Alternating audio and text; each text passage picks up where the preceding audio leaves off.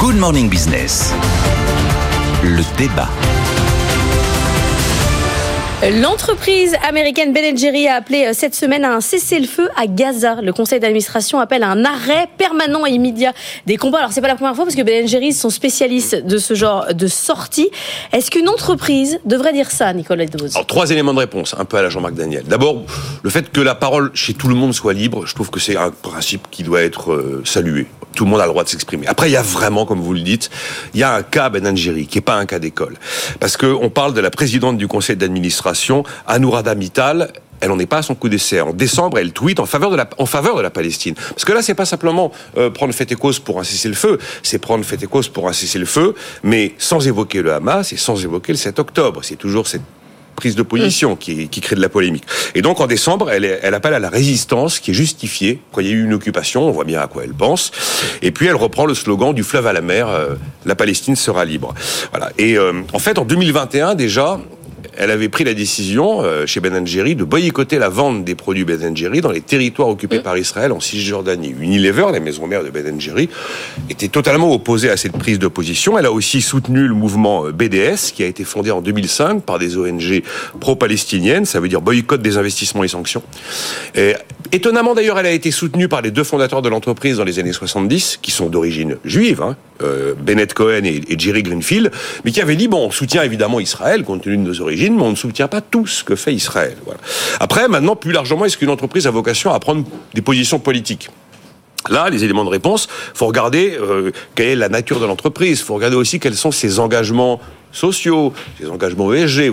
Une entreprise qui est euh, très engagée sur le climat, qu'elle défende le climat, bon, à la limite, ça peut avoir du sens. Après, il faut regarder aussi les sujets sur lesquels une entreprise s'implique.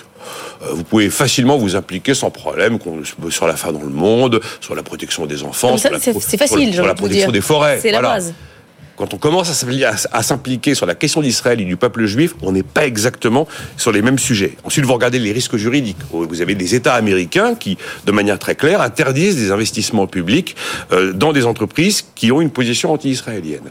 Et puis après aussi, il faut voir les conséquences purement basiques sur votre business euh, que peuvent avoir des prises de position politiques. C'est quand même un truc qui a énormément pesé sur les arbitrages que pas mal de multinationales ont décidé de prendre assez vite euh, vis-à-vis de leur présence en Russie ou pas quel, allait être l'impact global du, fait d'être présent en Russie. Mais bon, il n'y a pas un cas d'école Ben Jerry. Euh, vous avez par exemple le grand syndicat de l'automobile aux États-Unis qui a animé cette fameuse grève, qui lui aussi a pris des, prises de position pour le cessez-le-feu au mois de décembre.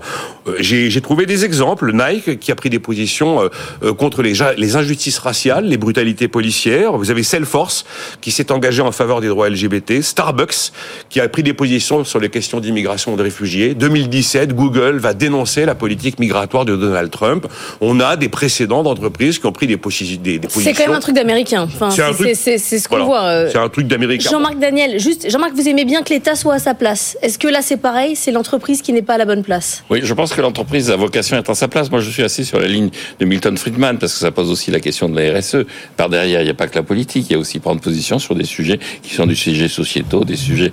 Et je pense que Friedman, en 1970, dans son article célèbre sur business of business is business. Le, but de l'entreprise, c'est de, de, faire du profit. Après que les dirigeants de l'entreprise, en tant que citoyens, aient des positions personnelles, que les dirigeants de l'entreprise, en tant que euh, euh, militants, essaient d'orienter la production, l'action de leur entreprise. Mais normalement, il arrive un moment où le rôle de l'entreprise, euh, il est défini dans la plupart des pays par la loi, et le rôle de l'entreprise, c'est normalement de répondre à une. Parce que là, quand on décide de ne pas vendre à un endroit précis, c'est pas juste la décision d'une personne morale, c'est oui, Oui, c'est l'entreprise qui, qui, qui, prend cette décision. Alors après, euh, Nicolas l'a dit, hein, c'est un débat qui est ancien parce que euh, vous parliez des États-Unis euh, au moment de la, lutte contre l'esclavage, il y avait un certain nombre d'entreprises qui prenaient position en disant nous n'achèterons pas de coton fabriqué par des esclaves, nous n'achèterons que du coton. Bon, en France, au moment du Front populaire, le responsable du patronat qui s'appelait Claude Joseph Gignoux avait publié un livre qui s'appelle Patron, soyez les patrons, qui